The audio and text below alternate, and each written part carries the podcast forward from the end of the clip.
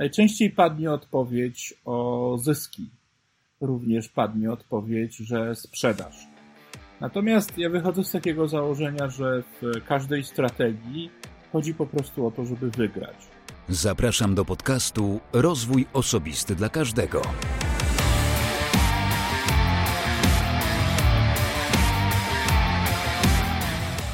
Ja nazywam się Wojtek Struzik, a Ty będziesz słuchał właśnie 108 odcinka podcastu Rozwój Osobisty dla Każdego, który nagrywam dla wszystkich zainteresowanych świadomym i efektywnym rozwojem osobistym. Moim gościem w tym odcinku był Jacek Kotarbiński. Za chwilę przybliżę Ci jego sylwetkę, a przypomnę tylko, że w 107 odcinku gościem była Paulina Więzik, z którą rozmawiałem o najlepszych metodach nauki języka, w tym wypadku włoskiego. Ale przecież te metody można również wykorzystać w nauce innych języków. Więc jeśli jeszcze nie słuchałeś tego odcinka, to gorąco Cię do tego namawiam. Myślę, że postaci Jacka Kotrabińskiego nie trzeba Wam przybliżać, ale zacytuję fragment z jego opisu na stronie kotrabiński.com. Kim jestem? Ekonomista, marketer, inżynier, MBA, uznany autorytet i międzynarodowy ekspert w dziedzinie marketingu, rozwoju marki, innowacji i zarządzania sprzedażą. Mentor startupów i firm technologicznych. Od 1990 roku skutecznie i praktycznie wspiera przedsiębiorstwa w rozwoju ich konkurencyjności. Chyba nic więcej nie muszę dodawać, no może tylko tyle, że jest autorem sześciu książek, z czego pięć są już na rynku, szósta leda chwila. Z Jackiem oczywiście rozmawiałem o marketingu, o etyce marketingu, etyce reklamy, o marce osobistej, o pewnych certyfikatach i o wielu innych tematach. Rozmowa była dla mnie wielką przyjemnością, więc wierzę, że i Ty posłuchasz jej równie z dużym zainteresowaniem. Wszystkiego dobrego i zapraszam do słuchania. Nazywam się Jacek Kotarbiński. Jestem e, z wykształcenia ekonomistą, chociaż nie tylko, jestem również inżynierem, e, człowiekiem od zarządzania jakością. No, mam w zasadzie sześć fakultetów, ale zasadniczo jestem ekonomistą, marketerem, czyli zajmuję się marketingiem, zajmuję się również innowacjami e, i można powiedzieć, robię to od 30 lat. W 2020 roku w zasadzie minęła moje 30 lat kariery zawodowej e, i ona jest głównie związana z marketingiem i innowacjami. Mhm. Można powiedzieć, że z niejednego pieca chlebiadłeś. To znaczy, jestem przede wszystkim praktykiem, e, takim stojącym na, na, na dwóch nogach jednej strony na nodze praktycznej, z drugiej strony na, na nodze nauki. Mm, I przyznam się szczerze, że ta różnorodność branż i, i różnych obszarów, jak gdyby marketingu, z którą miałem do czynienia, rzeczywiście jest spora. Czasami żartuję, że w marketingu uczyły się u mnie siostry Radia Maryja, policjanci, wojskowi, strażacy, miałem naprawdę bardzo, e, bardzo ciekawe środowisko, na przykład słuchaczy na różnych studiach, czy podyplomowych, czy na MBA. I to jest też bardzo ciekawe doświadczenie, bo człowiek się całe życie czegoś uczy. Jestem tego samego zdania. Dobrze, Jacku, to w takim razie powiedz mi i słuchaczom, jakie są Twoje pasje, jaką masz pasję? Od pięciu lat moją pasją jest morsowanie. E, to jest e, ciekawostka, bo jakoś morsowanie w tym roku stało się e, trendy. Zaczynają powstawać jakieś takie różne memy i heheszki. Ja zawsze żartuję, że, że jak ktoś heheszkować chce heheszkować z morsowania, to zapraszam go do, do wejścia do wody, która ma dwa stopnie. Jest to rzeczywiście bardzo ciekawe wyzwanie, mimo tego, że nie jest to trudne, ale wymaga pokonania pewnych barier, barier natury psychicznej i o, o dziwo y, niektóre, niektóre osoby, których, których by się o to nie podejrzewało, nie są w stanie, nie są w stanie tej, tej bariery, bariery pokonać. E, na pewno moją pasją jest, e, są kwestie związane z historią biznesu, e, z historiami marek, różnego rodzaju sytuacje wynalazków. Mm, no, pasjonuje się również Leonardo da Vinci, między innymi dlatego, że, że w, no, skończyłem 31 grudnia 2021 roku swoją najnowszą książkę Marka 5.0 i, i takim, e, można powiedzieć, patronem marki 5.0 jest e, Leonardo da Vinci. Mhm. Super, e, piękna pasja, szczególnie jeśli chodzi o morsowanie. Ja też miałem przygodę, ale ja jestem tym, który wchodzi do wody tylko wtedy, kiedy jest lód E, bo wtedy mam wrażenie, że jest najciekawiej, najfajniej, e, a kiedy jest po prostu tylko zimno, chlapa, to ja jestem leniwym morsem i wtedy nie wchodzę. Ale generalnie szanuję wszystkich tych, którzy to robią regularnie e, w perspektywie tak jak ty na przykład pięciu lat. Bardzo ci za to dziękuję. A teraz chciałbym ciebie zapytać, ponieważ podcast jest oczywiście o rozwoju osobistym, który jest bardzo szeroko rozumianym, więc ciekaw jestem, jak ty rozumiesz rozwój osobisty. Hmm, to jak rozumiem, jak gdyby to jest jedna rzecz, natomiast e, rozwój osobisty jest taką sferą, która jest bardzo różnie postrzegana. I e, ja myślę, że to są dwa końce tego kija. Z jednej strony mamy rozwój osobisty rozumiany w takim sensie bardzo pozytywnym. To jest ten obszar rozwoju indywidualnego, jeśli chodzi o rodzinę, jeśli chodzi o najbliższych przyjaciół. I oczywiście ro, rozwój osobisty w kontekście, w kontekście firmy, w kontekście rozwoju mm, pracownika, e, jego, jego ścieżek e, zawodowych, czy jak to niektórzy mówią, ścieżek kariery. E, I to jest jak najbardziej pozytywne, jest cała konkretna wiedza, wiedza na ten temat i ja jestem jak najbardziej za. Natomiast druga strona, ta ciemna strona księżyca, rozwoju osobistego, e, to są no, ci wszyscy ludzie, którzy, którzy uważają się za ekspertów i za speców i za guru od rozwoju osobistego, e, a którzy po prostu wykorzystują to tylko i wyłącznie po to, żeby, żeby zarabiać pieniądze. Pamiętam e, jednym z takich no, historycznych przykładów sprzed, sprzed paru lat, to była ta historia, no, nie wymienię nazwy, w jednej z wyższych szkół gdzie e, został zaproszony pewien e, tak zwany coach, który oczywiście najprawdopodobniej z coachingiem nie miał nic wspólnego, z tym prawdziwym coachingiem. E, no i kazał po prostu ludziom ustawionym w kolejce bić się po twarzach, traktując to jako pewnego, rodzaju wyzwanie. No zrobiła się z tego niezła, niezła afera. E, to są te tak zwane patologie rozwoju osobistego. To są po prostu takie sytuacje, gdzie, e, gdzie ludzie zarabiają pieniądze na, albo na niewiedzy, albo wykorzystują po prostu socjotechnikę czy, czy manipulację e, po to, żeby przekonywać do, do siebie. Ja czasami używam takiego sformułowania, że jeżeli ktoś tworzy swoją własną społeczność, no to może tworzyć albo armię aniołów, albo armię zombie. I myślę, że ludzie, którzy są liderami, którzy się zajmują rozwojem osobistym, też mają takie możliwości. Albo potrafią stworzyć armię aniołów, e, którzy będą e, bardzo pozytywnie nastawieni do życia i będą również pomagać nie tylko sobie, ale innym, ale i innym, albo tworzą po prostu armię golemów, e, którzy ślepo w nich wierzą. Tutaj wchodzą już relacje sekty, E, no i po prostu płacą pieniądze e, za, za różne, umówmy się, miałkie treści, które, e, które można znaleźć w pierwszej z brzegu książce na temat psychologii, oczywiście tej psychologii bardziej popularnej niż, niż naukowej. No i tyle. Mhm.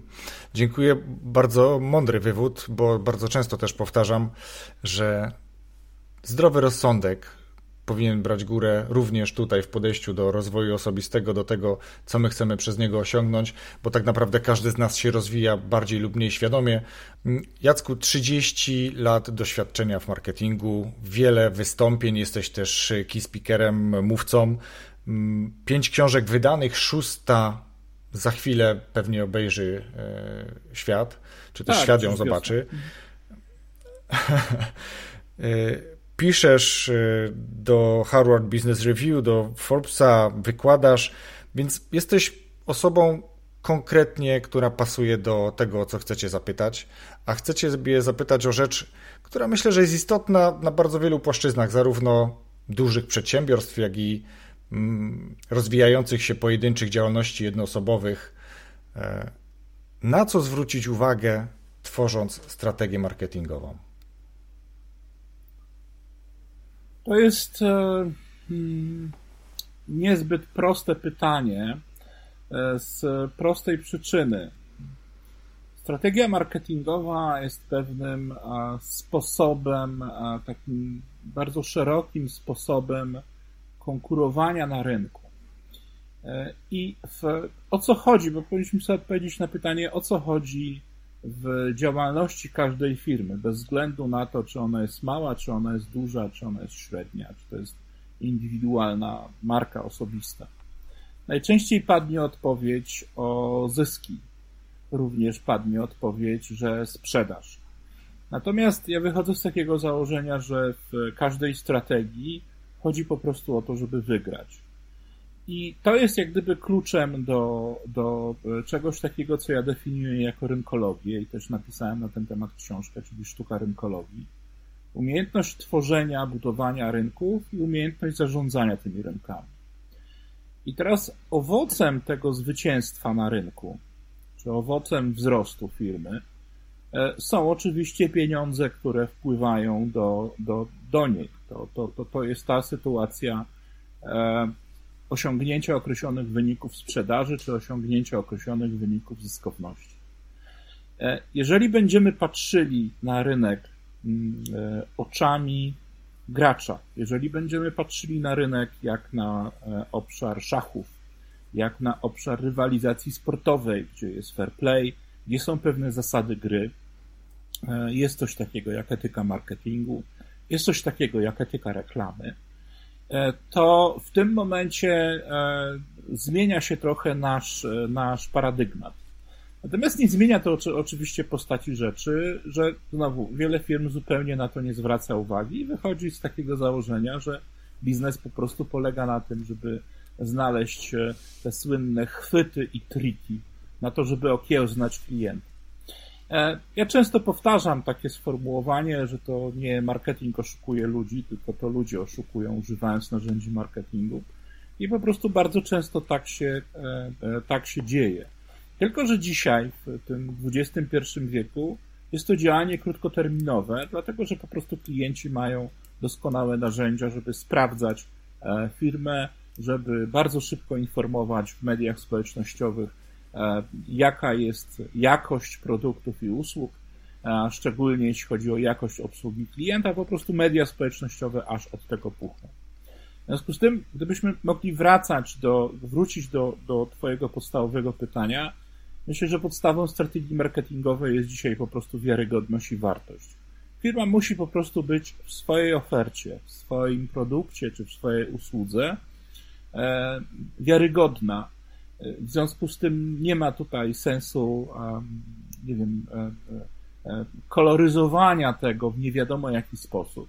Natomiast jest to naturalne, że każda firma przedstawiając swoją ofertę będzie chciała pokazać najważniejsze atuty, a nie, a nie słabości. To jest, to jest naturalne. I jest istotna również ta pewnego rodzaju autentyczność w, w komunikacji, I to, co dzisiaj się podkreśla właśnie w okresie e, no, nadal trwającej pandemii, to e, w kontekście business to business, ale nie tylko, to jest powrót do takich zwykłych ludzkich relacji. I te trendy, które są związane z marketingiem, to jest jak gdyby jeden z trendów, to jest pewien powrót do takiej idei human to, to human, zaznaczenie jak gdyby istotne tej, tej idei.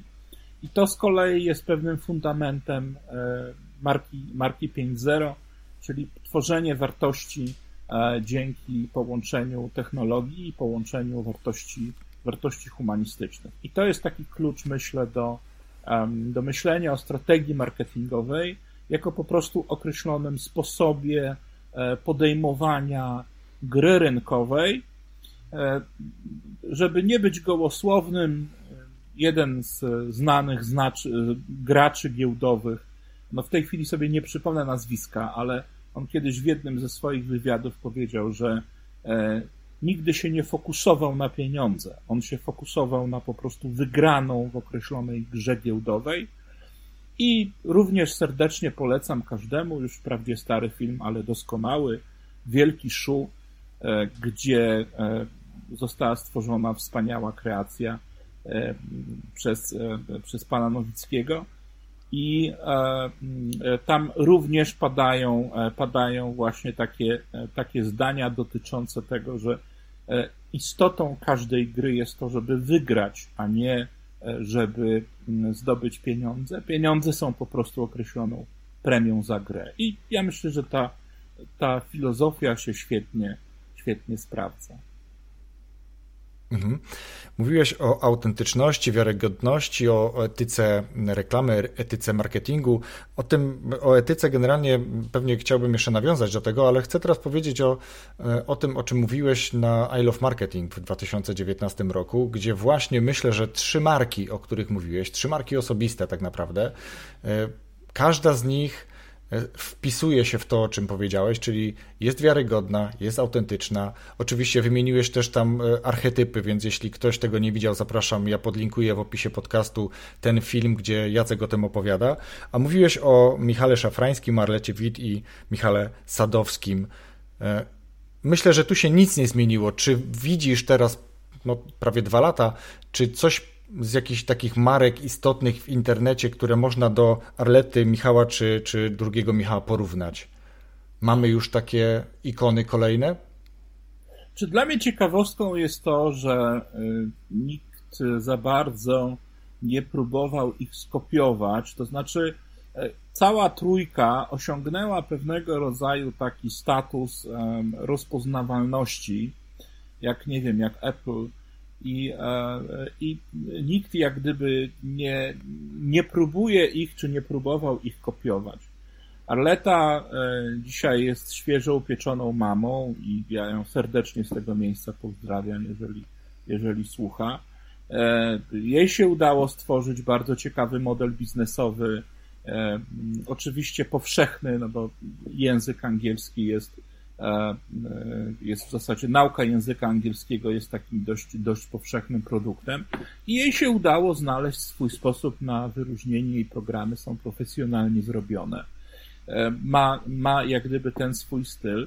Natomiast oczywiście konkurencja jest silna, tak, dlatego że bardzo wiele osób próbuje monetyzować naukę języka angielskiego, plus oczywiście szkoły językowe. Tego jest naprawdę, naprawdę dużo. E, e, Michał Sadowski, którego też bardzo lubię, lubię i cenię, mm, e, który po określonych problemach związanych z Facebookiem wyszedł, wyszedł jak gdyby z tego. Ja myślę, że też trochę zweryfikował mhm. sobie świat, jeśli chodzi o, o różnego rodzaju mniej lub bardziej, że tak powiem, przyja przyjaciół czy, czy znajomych zobaczył, kto mu kibicuje, a kto, a kto nie. E, natomiast e, firma Michała jest w zasadzie po prostu no, funkcjonującą już firmą, e, firmą można powiedzieć giełdową i to już pole, podlega już on trochę innym zawirowaniom. To nie jest jak gdyby firma jednej osoby, tak? On, on firmuje swoją twarzą nadal, nadal oczywiście Brand24, natomiast to, o czym ja zresztą to też wspominałem na, na prezentacji, że e, Michał też zaczyna być kojarzony ze świetnymi zdjęciami, które robi, czy filmy, które robi z, mhm. z, z drona. I to jest takie, jestem bardzo tak. ciekaw, jak ta jego marka osobista będzie się rozwijać, czy, e, czy to rozmyje jego postać, czy, czy, czy, czy, czy to jeszcze będzie inaczej wyglądać. No i oczywiście Michał Szafrański, mm, on nadal pozostaje taką silną gwiazdą która, e, która ściąga uwagę przede wszystkim e, ludzi, którzy, którzy no, zajmują się finansami. W związku z tym on, on zbudował całą swoją markę na, na, na własnej wiarygodności i, i to jest, myślę, klucz do, do, do tego, jeśli chodzi o jego rekomendacje. On tutaj no, rozbił trochę bank ówczesnego środowiska blogerów, tak można było nazwać, tak, sprzedając przez mhm E, przez dwa tygodnie lokaty bankowe, osiągając po prostu z tego powodu bardzo, bardzo no, konkretne, konkretne przychody. W związku z tym ten cały światek blogerski, który tam dyskutował o tym, ile pieniędzy bra, brać za, za, za reklamy, no został lekko, e, że tak powiem, rozłożony na łopatki, bo się okazało, że z afiliacji, e, z afiliacji można, e, można zarabiać naprawdę jakieś tam konkretne, konkretne kwoty w krótki sposób. To też była siła, siła jak gdyby internetu. Ja myślę, że dzisiaj te i w E, i Michał Sadowski, Michał Szafrański i Erleta, oni, e, oni po prostu e, monetyzują nadal jak gdyby swoje biznesy, Arleta pracuje przecież razem, znaczy pracuje, no, działa razem z Radkiem Kotarskim w kontekście ich wydawnictwa. Tutaj też Radkowi udało się stworzyć pewnego rodzaju model, model wydawniczy, tak, który, który też przynosi konkretne, konkretne, konkretne efekty. Każda z tych marek osobistych, w zasadzie każda z marek osobistych, można powiedzieć, która została wykreowana w internecie, czy powstała w internecie, chociaż mógłbym to jeszcze użyć inaczej, nie powstała dzięki mediom, bo w zasadzie, może trochę z wyłączeniem Radka Kotarskiego, ale e, marka Michała Szafrańskiego czy marka Lety e, to nie są marki, które powstały dzięki mediom, tak? E, Radek oczywiście prowadził pewne swoje, swoje programy, telewizyjne, ale, e, ale i jeden Michał i drugi Michał i Arleta nie, nie byli jak gdyby gwiazdami telewizyjnymi, co, co byłoby jakiś tam triggerem do, do rozwoju ich biznesów. Oni to po prostu wszystko zrobili sami. I to jest w zasadzie cecha, cecha monetyzacji, tworzenia rynku i, i monetyzacji tego przez influencerów, że oni po prostu to robią E, to robią nie używając do tego klasycznych mediów, funkcjonując tylko w internecie. Mhm. Czy teraz w swoim e, kręgu zainteresowań, osób, które obserwujesz, masz kogoś, kto dorównuje w jakimś stopniu tym trzem osobom, o których mówiłeś, czy tak czterem tak naprawdę, bo dodałeś jeszcze Radka Kotarskiego? E, tak, z tym, że Radek w tej chwili jest bardziej, e, bardziej przedsiębiorcą E, wydawniczym. E, oczywiście no, widzę go, go w reklamach banku, e, ale ja kiedyś Radkowi mówiłem, że tak średnio, średnio ten koncept mi się podoba, nadal jak gdyby podtrzymuję to zdanie, no ale to jest zupełnie inna, inna para kaloszy. Widocznie bank uznaje, że, że, że nie, nie ma sensu tego w jakiś tam sposób modyfikować E, więc to, to jest jak gdyby inna para kaloszy. Natomiast, e, e, natomiast no, ja się przyglądam monetyzacji na przykład blogerek, czy, czy, czy może twórców. Dzisiaj w zasadzie powinniśmy mówić o twórcach, ponieważ to są i blogi, i, i podcasty, i vlogi, więc tutaj te wszystkie narzędzia się w określony sposób przenikają. Bardzo się przyglądam różnym mikroinfluencerom. E, bardzo, pamiętam, e, Traktormania e, jest, jest takim, takim ciekawym przy, przykładem, czy, czy no, fakt, że to już trochę szerszy rynek, blogerki modowe, no ostatnio, znaczy ostatnio, no jakiś czas temu słynna afera, można powiedzieć, Jessica Mercedes i jej, jej markami, czy, czy jej, jej produktami, no, umówmy się, e, wizerunek Jessica Mercedes został trochę poprzez te kryzysy nadszarpnięty. Natomiast co tu dużo mówić, no, e, e, zostaje jak gdyby karana, można powiedzieć, przez społeczność za, za rzeczy, nie wiem, taki wiek dziecięcy marki, po prostu normalne marki, już dojrzałe marki takich rzeczy nie robią, dlatego że wiedzą, że dzisiaj prędzej czy później E, wyjdzie na jaw, że, że, że ktoś, e, ktoś po prostu próbuje kombinować, e, kombinować w jakiś sposób z produktem. Więc ja staram się obserwować, wyłapywać trochę też, też takich właśnie influencerów, mikroinfluencerów, dlatego że to jest ciekawie, ciekawie rozwijający się rynek w kontekście szczególnie pewnych, pewnych branż, pewnych specjalizacji i to E, to jest, myślę, ciekawa, ciekawa rzecz. Mhm. Wiesz co, w podcaście co najmniej trzech gości, którzy specjalizują się w marce osobistej, tworzeniu, wspieraniu marek osobistych mówiło o kilku rzeczach. Ewa Wilmanowicz, czy Michał Zwierz, czy Justyna Kopeć mówili o, o tym, o czym ty też mówiłeś, że ważna jest autentyczność, wiarygodność, konsekwencja, że potrzebny jest czas, że dobrze jest mieć na wstępie określoną strategię po to, żeby tą markę w określony sposób kreować, rozwijać. Kreować i rozwijać to z kolei też były różnie interpretowane rzeczy, bo kreowanie to jest krótkotrwałe i, i takie niekoniecznie prawdziwe, natomiast rozwijanie, budowanie jest, ma takie bardziej pozytywne konotacje.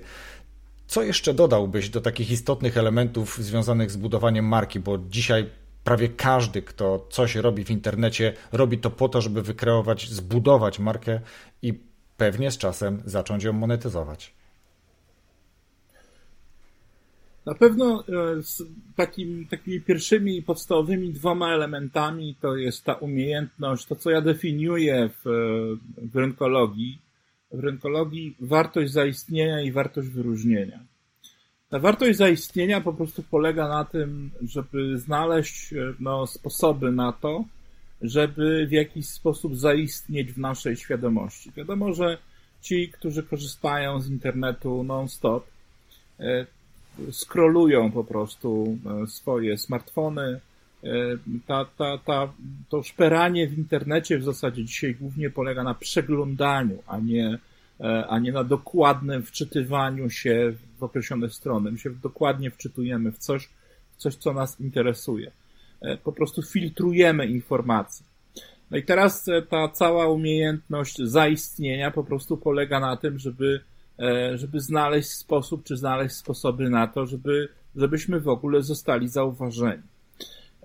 Profesor Chialdini to definiuje jako budowanie tak zwanych atraktorów. Drugi, drugi element to jest z kolei utrzymanie tej uwagi. E, czyli do utrzymania chociażby uwagi pod tytułem e, więcej ludzi będzie się zapisywało na, nas, na nasz newsletter niż z niego wypisywało. Więcej ludzi będzie, coraz więcej ludzi będzie klikało w linki, które tam wrzucamy, e, a nie zachowywało się tak, że po prostu nie otwiera w ogóle, w ogóle tych maili. Więc to jest drugi ten element. E, który z kolei Chialdini definiuje jako, jako, jako te magnetyzery niejako, czy tę umiejętność utrzymania uwagi dłuższej. E, na pewno elementem, mm, e, no, dzisiaj napisałem tekst na ten temat, który jest związany z rozwojem w ogóle klienta jako takiego. Jest tak zwany flywheel marketing, który no, zastępuje ideę lejka sprzedażowego dlatego że lejek sprzedażowy był zawsze takim czymś, czy jest, jest takim czymś, co mi się zawsze kojarzyło z pewną nachalnością, z takim, e, z takim mm, naganianiem klientów, mówiąc krótko, do, do, do firmy. Bardziej jako narzędzie sprzedażowe, tylko i wyłącznie sprzedażowe, a nie narzędzie związane z, z rozwojem, z budowaniem rynku. E, flywheel marketing jest e, takim modelem jak gdyby e, pewnego koła zamachowego. No, w ostatnimi czasy z tymi pojęciami marketingowymi jest, jest problem, jak, jak Amerykanie coś wymyślą. Taki problem jest na przykład z grow hackingiem. No jak, jak to spolszczyć? Haker wzrostu. Natomiast jeśli chodzi o flywheel marketing, tutaj są takie e, obszary, że no, tak jak każde koło zamachowe, musi być odpowiednio naoliwione po to, żeby szybko działało i z drugiej strony trzeba ograniczać wszelkiego rodzaju zatarcia, e, które by hamowało jak gdyby e, bieg, bieg tego koła. Mówiąc krótko, to jest jak gdyby sytuacja, że przestajemy patrzeć na społeczność klientów naszych, czy, czy potencjalnych klientów, czy w ogóle naszą społeczność jako taką, bo to jest jeszcze tego typu kwestia, e, nie jak gęsi, które chcemy za wszelką cenę oskubać, tylko po prostu jak na kury, które składają złote jaja. I w tym momencie y, sprzedawcy czy handlowcy, którzy fizycznie zajmują się e, monetyzacją, sprzedażą określonych produktów i usług, są tylko pewnym elementem tej całej gry rynkowej, która jest podejmowana przez, przez ludzi zajmujących się marketingiem. Dlatego, że to, co ja też często mówię, co dla niektórych jest zaskakujące, to marketing jak gdyby kieruje obszarem sprzedaży, a nie obszar sprzedaży kieruje obszarem marketingu. Wspieranie marketingu przez sprzedaż jest pewnym elementem, e, a nie jak gdyby całością, całością polityki, e, można powiedzieć, polityki działań. W związku z tym e, tą, tą taką istotną kwestią tak, w rozwoju własnych marek, marek osobistych jest po prostu myślenie o nich jak o normalnych markach, bo tutaj naprawdę nie ma absolutnie żadnej różnicy. Zarządzanie własną marką osobistą z kolei jest bardziej ryzykowne niż e, zarządzanie jakąś, jakąkolwiek inną marką. Z prostej przyczyny. Jakąś markę możemy zawsze zastąpić inną marką. Marki osobistej raczej nie zastąpimy, bo to jest jak gdyby nasze nazwisko. W związku z tym e, warto, żeby influencerzy czy twórcy internetowi, którzy tworzą własne marki osobiste, o tym pamiętali, że e, wystawiają swoją twarz, jak gdyby, e, i to, czy będą w stanie spojrzeć sobie następnego dnia w lustro, jest też pewnego rodzaju wyzwaniem. Mhm. I wracamy tutaj pięknym kołem, niekoniecznie zamachowym, do tego, że pamiętać o autentyczności, o wiarygodności. Ale bardzo mi się podoba to porównanie, żeby nie patrzeć na, nie patrzeć na swoją społeczność, mm, w tym wypadku na przykład na słuchaczy, jak na gęsi, które chcemy oskubać, tylko jak na kury, które znoszą złote jajka. E, genialne, zanotowałem, być może gdzieś wykorzystam. Bardzo Ci dziękuję. Mam nadzieję, że mogę. Tak, oczywiście. Mm, okej, okay, to wróćmy w takim razie, bo chciałem bardzo zapytać Ciebie o etykę reklamy. No właśnie. Moja siostra, która mieszka w Stanach Zjednoczonych na co dzień, też obserwuje reklamy w telewizji suplementów i leków, natomiast w momencie, kiedy przyjeżdża tutaj do Polski, przy okazji jakiejś przerwy między mm, filmem czy w trakcie filmu, blog reklamowy, który sypie mm, parafarmaceutykami, suplementami, lekami, siostra zapytała, czy my jesteśmy tak chorym narodem, że tyle leków faktycznie potrzebujemy. To chyba właśnie już jest trochę takie pogranicze tej etyki reklamy. Co o tym myślisz?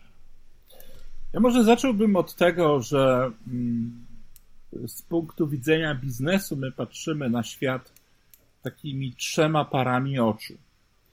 E, pierwsza para oczu to jest patrzenie na e, biznes oczami inwestora. Inwestor, możemy go sobie zdefiniować jako pojedynczą osobę, przedsiębiorcę, ale może być to grupa udziałowców, czy inwestor rozproszony w postaci akcjonariuszy, patrzy przede wszystkim na zwrot z inwestycji.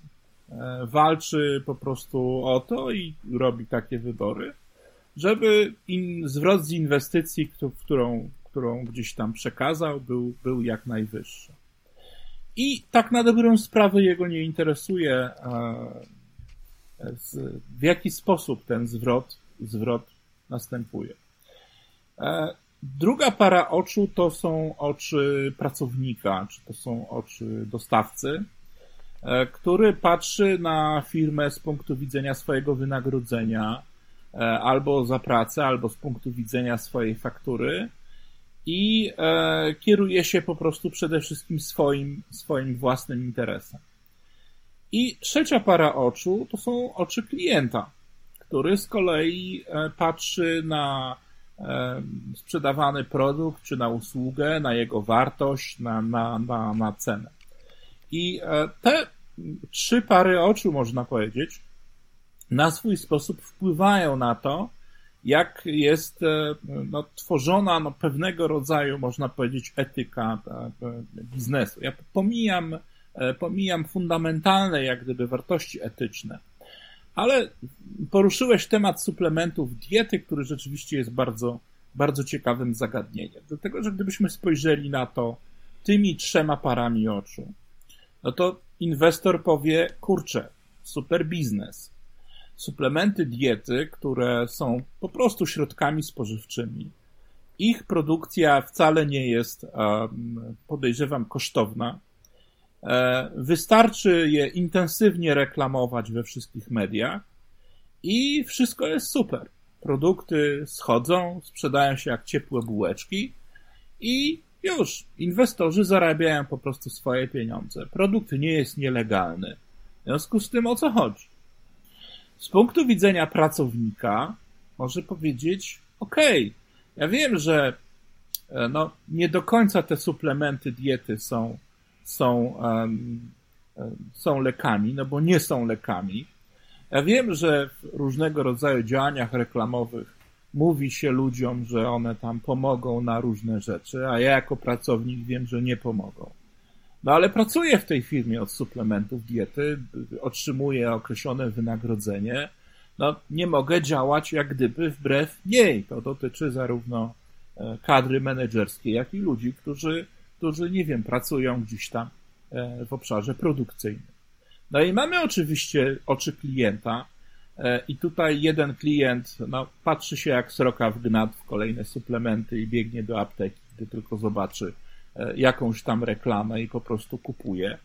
A drugi omija to szerokim łukiem, dlatego że ma jak gdyby świadomość, że e, no, można suplementować głównie, głównie mikro, mikroelementy, głównie te, tego typu kwestie.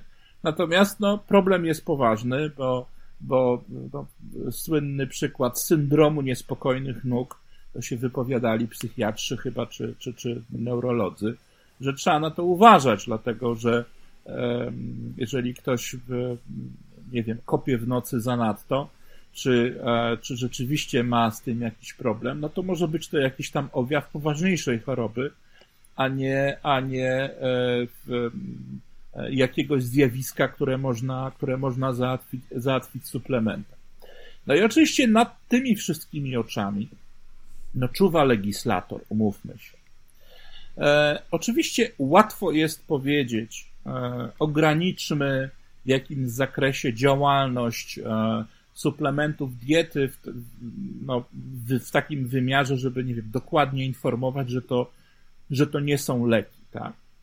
E, ale z drugiej strony tego kija e, są na przykład firmy, które żyją z tego, że suplementy diety są, są reklamowane. E, gdybyśmy wyłączyli, wyłączyli z kanałów telewizyjnych reklamy suplementów diety, to podejrzewam, wiele mediów zaczęłoby mieć problemy. To jest też pewnego rodzaju, pewnego rodzaju problem. E, ja jestem osobiście przede wszystkim za tym, żeby branża reklamowa regulowała się sama. E, ja działam w Radzie Etyki Reklamy, jestem członkiem e, zespołu Copy Advice. Copy Advice polega po prostu na tym, że firmy mogą wysłać swoją reklamę albo koncept jak gdyby reklamowy jeszcze przed emisją po to, żeby sprawdzić, czy, e, czy ten spot jest zgodny z, z etyką reklamy.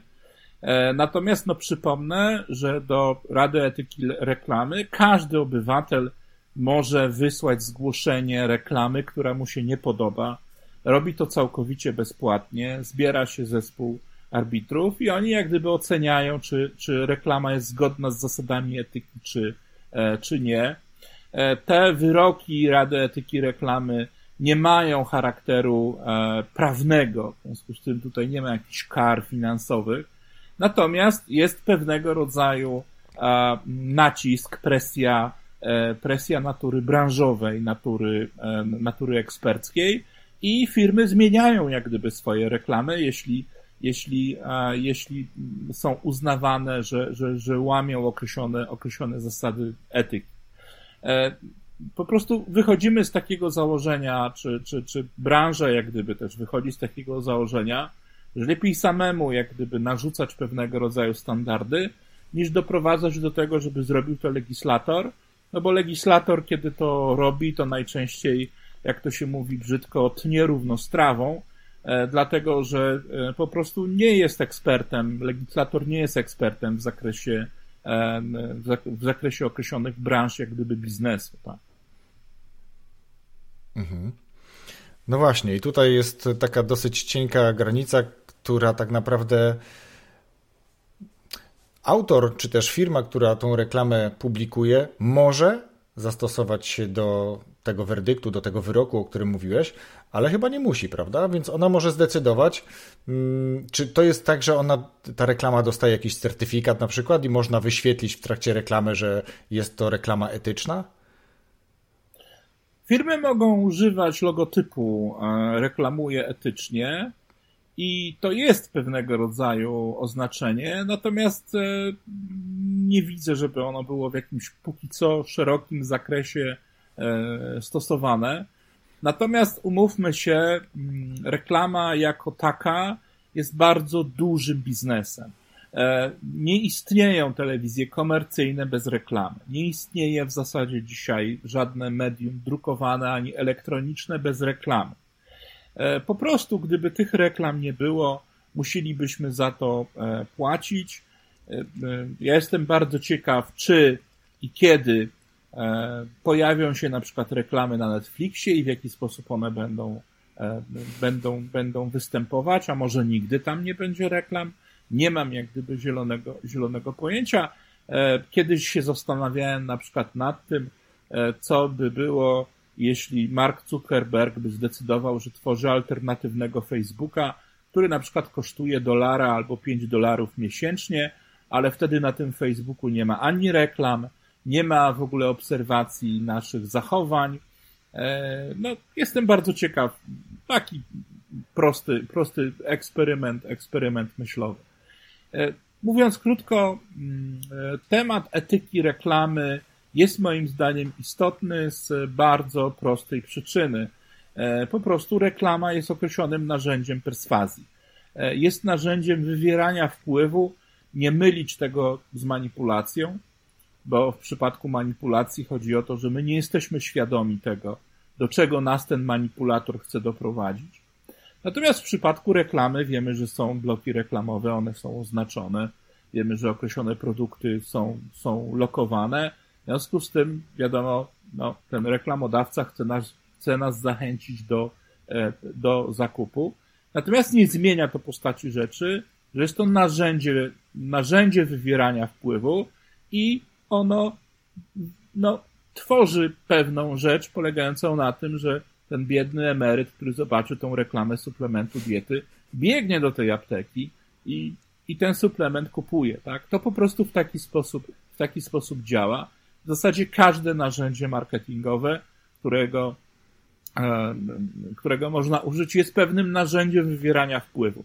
Ale umówmy się, fajna kolacja z dziewczyną e, w fajnej restauracji jest też narzędziem wywierania wpływu, dlatego że obie osoby, które uczestniczą w tej kolacji, również się do tego przygotowują, również chcą jak najlepiej wy, wypaść, również chcą być elokwentni, również chcą nawzajem wywierać dobre, e, dobre wrażenie. I to jest dokładnie ta sama relacja w kontekście e, marek i, i ich klientów.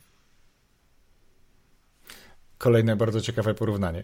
E, nawiązując znowu na chwilę do marki osobistej i używając tego logotypu, o którym mówiłeś, reklamuje etycznie, to jest pewnego rodzaju certyfikat, który mam wrażenie poprawia, wzmacnia wiarygodność znowu, tak, pod pewnym względem. Wiele marek osobistych e, korzysta z certyfikatów, na przykład trenerzy, że jest certyfikowanym trenerem, certyfikowanym coachem. E, I co, jak myślisz w ogóle, czy co myślisz, Jacku, o takich certyfikatach i które warto, jeśli są takie, używać w, we wzmacnianiu przekazu swojej marki osobistej? Wszelkiej maści certyfikacje, wszelkiej maści oznaczenia e, są no, dla wielu, umówmy się, doskonałym biznesem. E, na tym po prostu różne firmy czy różne osoby zarabiają pieniądze. W tym oczywiście nie ma, nie ma nic złego. Natomiast to jest po prostu pytanie, jaka jest wartość tego, tego certyfikatu. To jest trochę tak jak z konkursami, w których wszyscy wygrywają, prawda? E, a jeszcze na dodatek, jak firmy płacą za udział w danym konkursie, to te, które nie wygrały, czują się obrażone, na przykład, tak? Bo przecież zapłaciliśmy, mhm. to chcemy, chcemy dostać. No ale wiadomo, że to tak, że po prostu to tak, to tak nie działa. Ja jestem osobiście zwolennikiem certyfikacji, e, która jest realizowana przez środowiska zawodowe.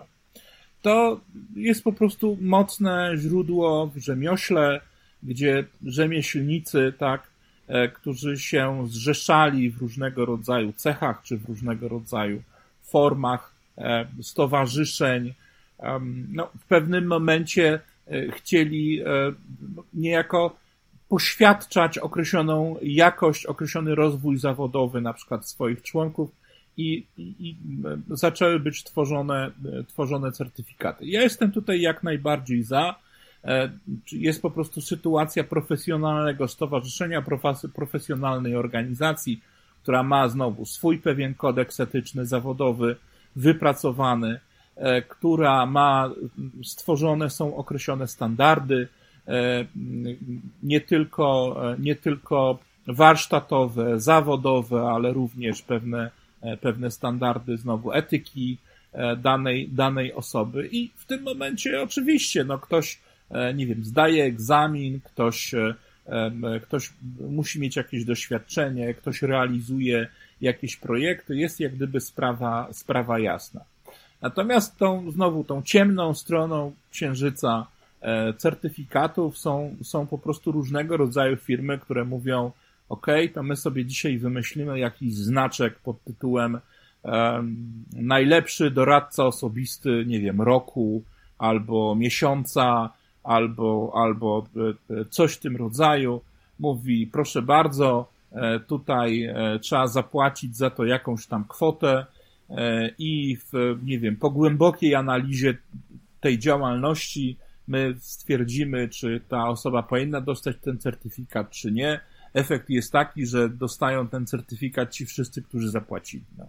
I to, to jest trochę bez sensu, dlatego że mówię, to jest, e, to jest w zasadzie biznes, biznes, w którym korzyść ma firma, która, e, e, która te certyfikaty sprzedaje, mówmy się, biznes ma ten, który ten certyfikat otrzymuje, natomiast najmniejszy biznes ma klient, bo E, bo w zasadzie on uważa, że tu jest jakiś certyfikat, ktoś ma, ktoś ma potwierdzenie czegoś, jakichś umiejętności.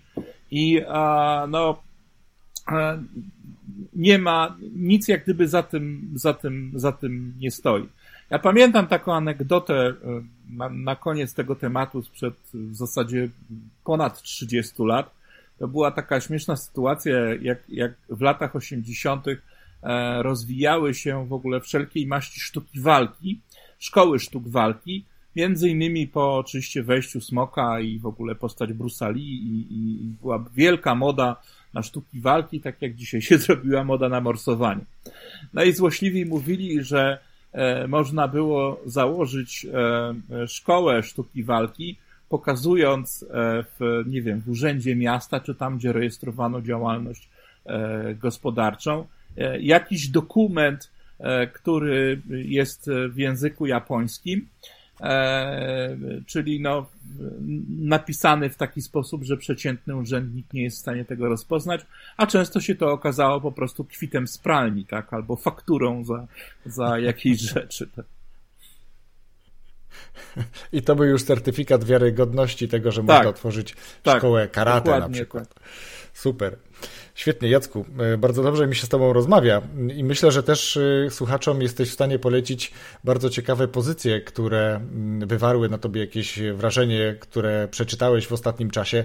Oczywiście w podcaście w, e, wspomnę o Twoich książkach, jest ich pięć, tak jak powiedziałem, i szósta w drodze, ale jaką książkę innego autora poleciłbyś słuchaczom podcastu, która w ostatnim czasie, tak jak powiedziałem, wywarła na Tobie jakieś wrażenie?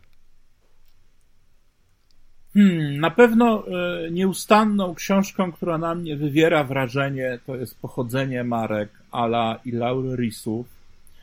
E, to, e, to jest taka, taka moim zdaniem bardzo ciekawa pozycja, w której um, Al i Laura, czyli ojciec i córka, podpatrują, można powiedzieć, przyrodę i proces konwergencji i dywergencji marki czyli albo łączenia pewnych cech, albo specjalizacji, mm, czerpią ze świata natury.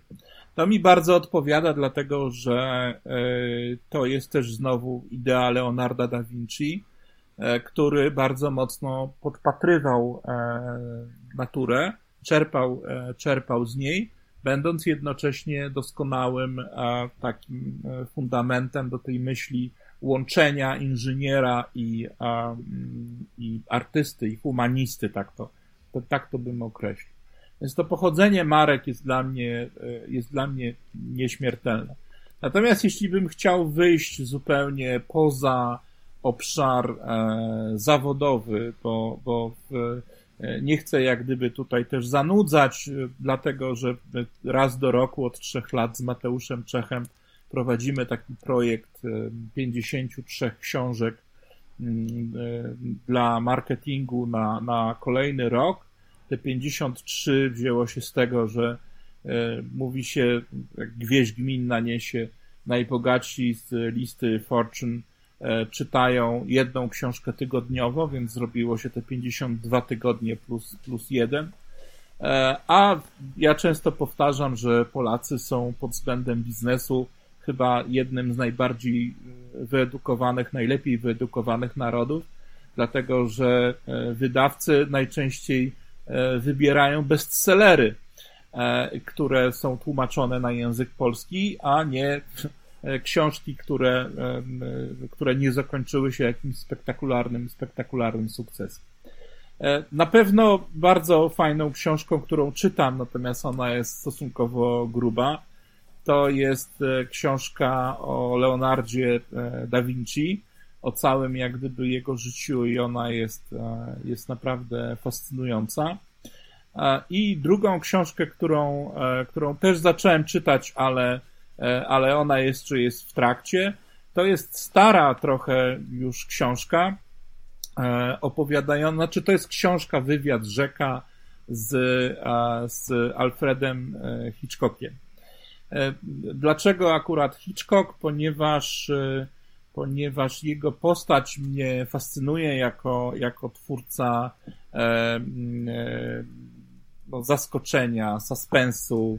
E, I tutaj się doskonale, e, jak gdyby sprawdzają pewnego rodzaju techniki, e, które zostały przez niego zbudowane, czy zostały przez niego stworzone, właśnie w kontekście budowania komunikacji, jeśli chodzi o efekt zaskoczenia, jeśli chodzi o coś takiego, co się nazywa w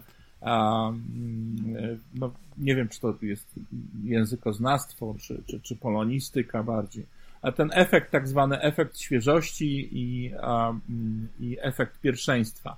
Efekt e, no, pierwszeństwa polega na tym, że e, coś mówimy na samym początku. E, ja to często porównuję do filmów typu Colombo, gdzie e, my znamy mordercę na samym początku, e, a to, co nas wciąga, to oczywiście to, w jaki sposób e, porucznik Colombo udowodni, udowodni winę zbrodniarzowi. Ten efekt pierwszeństwa jest wykorzystywany na przykład w projektach reklamowych. Ta pierwsza, pierwsza reklama, która się ukazuje w bloku, jest bloku reklamowym też odpowiednio kosztuje. Efekt świeżości polega na tym, że e, ostatnia informacja jest kluczowa e, i to znowu, jeżeli posługujemy się tą nomenklaturą e, filmu kryminalnego, no to mamy tutaj Poirota, który uwielbia moja, moja małżonka. W, Poir w Poirocie, w Poirot mamy, mamy tego rodzaju sytuacje, gdzie no, klasycznie nie wiemy, kto jest mordercą. Poirot rozwiązuje zagadkę na, na samym końcu i ta ostatnia minuta, czy te ostatnie dwie minuty nawet filmu, to jest wskazanie tego, tego, e, tego zbrodniarza. Natomiast efekt świeżości można, można porównać do, e, do takiego, no, czasami opowiadanego dowcipu, e, czy w zasadzie frazy. Moja żona odeszła ode mnie razem z całymi pieniędzmi i z moim księgowym. Bardzo mi go brakuje. Super. Jacku, masz swoją stronę. Przyznam, że jak przeczytałem kilka informacji tam, to mm, zanim Cię zaprosiłem, trochę się zestresowałem, ale jednak Cię zaprosiłem do rozmowy tutaj, za co ja jestem zadowolony z tego, że się jednak zdecydowałem. O Tobie dziękuję za tą rozmowę. E, ale gdzie najchętniej życzyłbyś sobie, gdyby ktoś chciał się z Tobą skontaktować? Byłeś y, personą na LinkedInie, mm, jesteś nadal. Czy to jest ta forma tam na LinkedInie? Czy wolisz kontakt mailowy? Gdyby ktoś chciał się z Tobą skontaktować. Znaczy, ja myślę, że LinkedIn jest dla mnie najbardziej e, e, optymalnym źródłem kontaktu, jeśli chodzi o kwestie biznesowe. E, umówmy się z prostej przyczyny. Ja po prostu wiem, kto jest po drugiej stronie. Tak samo jak ktoś wie, kim jestem, tak? I, i, I to jest istotne. Na Facebooku każdy może być każdym. Szczególnie, szczególnie, no od razu mówię, jeżeli ktoś nie jest moim znajomym na Facebooku, to jego wszystkie wiadomości, które do mnie pisze, no wędrują do folderu inne. E, ja ten folder inne czasami przeglądam, ale no umówmy się stosunkowo rzadko.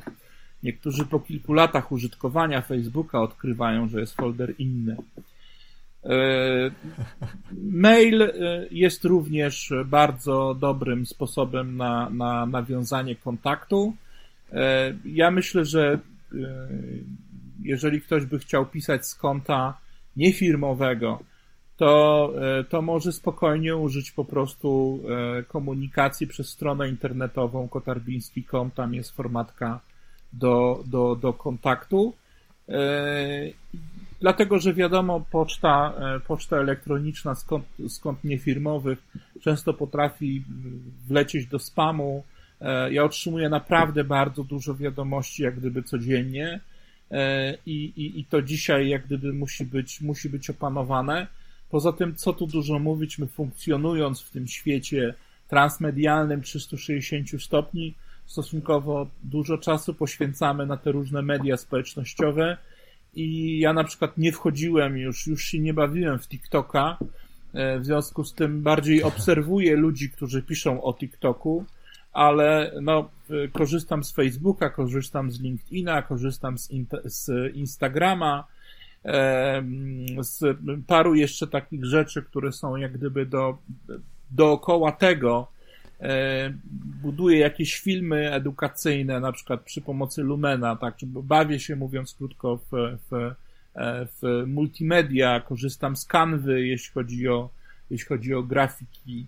E, no tutaj niestety muszę być trochę takim multiinstrumentalistą, nie ma, nie ma jak gdyby innego, innego wyjścia, ale to wszystko oczywiście zabiera, zabiera czas, tak, w związku z tym E, jeżeli ktoś się chce ze mną kontaktować, to, to mówię, najlepiej LinkedIn e, albo, albo strona internetowa e, moja, ewentualnie Facebook, no pod warunkiem, że, że, że, że będzie moim znajomym, tak. Od razu, przepraszam, mówię, że nie przyjmuję do znajomych kwiatków, piesków, e, różnych stworów leśnych i e, jeżeli każda osoba, która E, która mnie zaprasza do znajomych na Facebooku, może być pewna, że przejrzę jej timeline. I w tym momencie jest po prostu decyzja szybka, e, tak albo nie, i, i e, raz miałem sytuację, gdzie była chwila grozy, ponieważ zaprosiła mnie do znajomych pewna kobieta, która była ubrana no, w pewien specyficzny sposób i również e, miała specyficzną aranżację swojego ciała. E, I ja już chciałem ją zablokować, ale napisał mój znajomy na Messengerze, słuchaj, e, będzie do ciebie się zgłaszać taka, taka kobieta, która zajmuje się po prostu fitnessem i, i potrzebuje podpowiedzi. Ja mówię, bardzo dobrze, że napisałeś, bo właśnie chciałem ją zablokować. Tak, faktycznie e, trudno rozróżnić w pewnym momencie, kto jest człowiekiem, a kto jest robotem. Tych kont na Facebooku e, nieprawdziwych jest bardzo dużo. Rozwój osobisty dla każdego.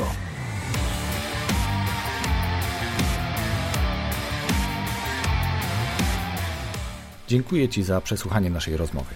Jestem przekonany, że znalazłeś w niej coś ciekawego. Jacek jest w końcu wielkim autorytetem.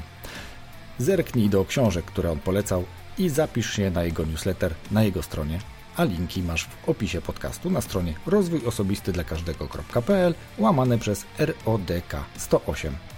W tym miejscu dziękuję swoim patronom. Ich pełna lista jest dostępna pod opisem tego podcastu na stronie Rozwój Osobisty dla Każdego.